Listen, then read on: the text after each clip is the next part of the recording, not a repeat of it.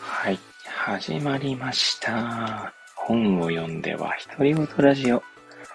私、変な髪型をしたポンコツ薬剤師こと町田和俊でございます。はい、というわけでですね、今日も読んだんだか読んでいないんだか、積んだんだか積んでいないんだかといった本たちの中からですね、一冊紹介してゆるりと語っていきたいと思います。はい、今日もですね、扉を2枚挟んで、あるいは壁を1枚挟んでですね、息子が別の部屋におりますので、はい、こんな小声でお話しさせていただいておりますけれども、はい、勝手に自分企画の、絵本ウィークですね、その3日目である今日ご紹介する絵本は、漂流物という絵本でございます。デイビッド・ウィーズナーさんの作品でございます。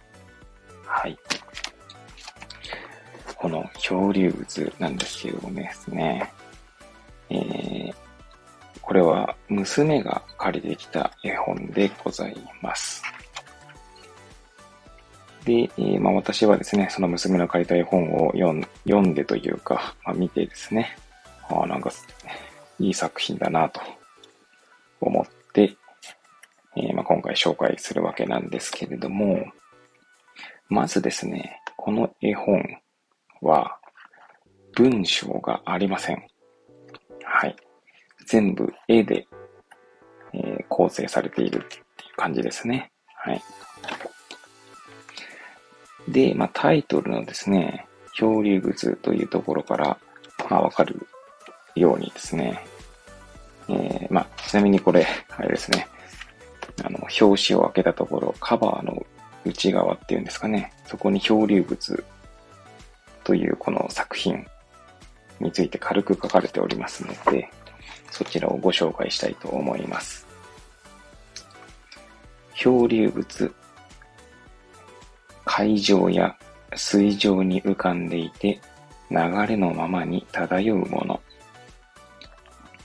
やがてそれはどこかの浜辺に打ち上げられることだろう。そしてそれを見つけた者はとても驚き、誰かに伝えずにはいられない。ウィーズナーがあなたに伝えたい世界とは、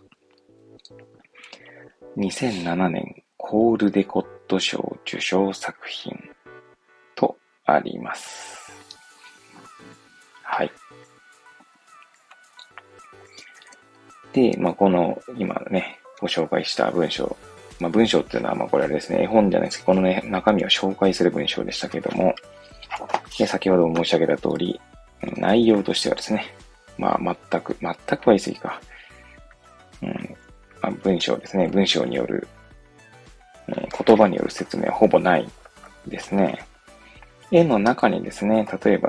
中に、写真屋さんとかが出てくるんですけど、写真屋さんのその看板の文言とかね、あと写真屋さんの中の壁の文言とか、あるいは背景にある、そのなんていうんですかね、英語というか、そのアルファベットの文字とか、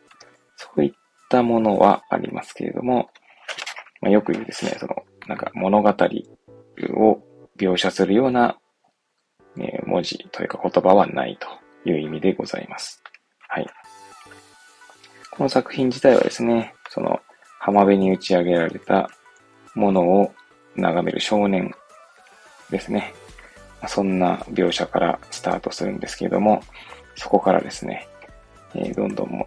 物語が進んでいくという感じなんですね。ざっくり言うとですね。で、なんと言うんでしょうね。ちょっと若干 SF チックなところもありつつ、ファンタジー要素というんですかね。そんなのも、語られるとか、描かれつつ、あとはこの物語がこう繋がれていく感じというのがですね、描かれているんじゃないかなと思います。これだけでは何を喋ってるんだとか、何なんだそれって思う方もいらっしゃると思いますので、そういった方はですね、ぜひとも、実際に手に取っていただいてですね、見ていただくというのが、一番いいんじゃないかなと思いますね。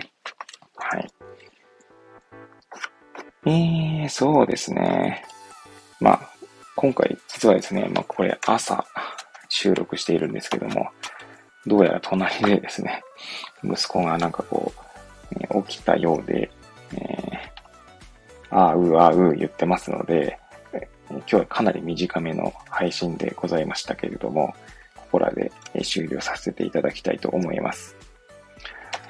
実はですね、収録ストックがちょっともう切れておりまして、慌てて朝収録したみたいな感じなんですけどもね。はい。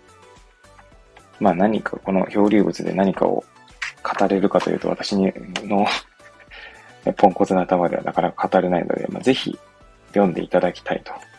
手に取っていただいた方が間違いなくいろいろ感じるところがあるんじゃないかなと思います。そしてこの漂流物というですね、作品、かなり絵が綺麗だなと、個人的には思いましたので、そういった絵を楽しむという意味でもいいんじゃないかななんて思いますね。はい。ということで、短めの配信でございましたが、ちなみにこの作品はですね、BL 出版という出版社から、本体価格は1800円プラス税となっております。はい。そして作品自体は2007年ですね。5月25日第一刷り発行となっております。はい。では、ぜひともね、漂流物手に取って眺めていただければな、なんて思います。はい。それではちょっとね、息子のところに行きたいと思います。はい。それではまた次回お会いいたしましょう。ごきげんよう。